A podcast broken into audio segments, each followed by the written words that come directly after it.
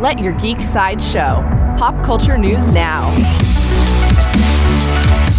Hi, this is Andrew, and here are your pop culture headlines. New from the CW. According to Entertainment Weekly, the CW has officially announced that Supergirl is ending. The show will finish with season 6. The last season of Supergirl is expected to launch in mid 2021. New from Star Wars.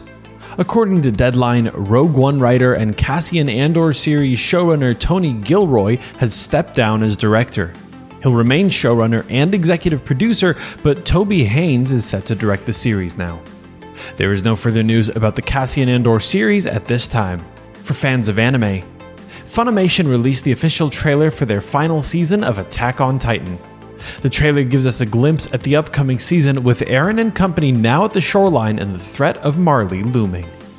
The subbed and dubbed final season of Attack on Titan will be available on Crunchyroll later this year. Coming soon from the CW, the CW shared a poster for Swamp Thing.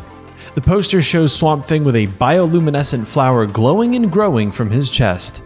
Swamp Thing will premiere on the CW on October 6th.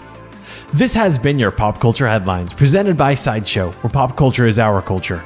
If you'd like to see the full trailer for the final season of Attack on Titan or the Swamp Thing poster, go to geeksideshow.com. Thanks for listening, and don't forget to let your geek side show.